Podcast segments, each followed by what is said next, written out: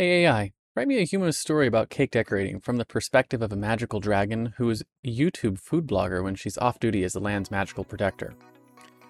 As the resident magical dragon and protector of the land, I have a pretty important job. But when I'm not out saving the kingdom from evil wizards and dark forces, I like to unwind and relax with my true passion cake decorating.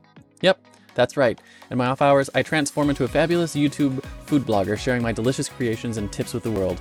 Let me tell you, being a dragon has its perks when it comes to baking. For one thing, my fire breathing abilities come in handy when I need to heat up my frosting, and my sharp claws make short work of chopping up fruits for the toppings. But my favorite part of cake decorating is the artistic aspect.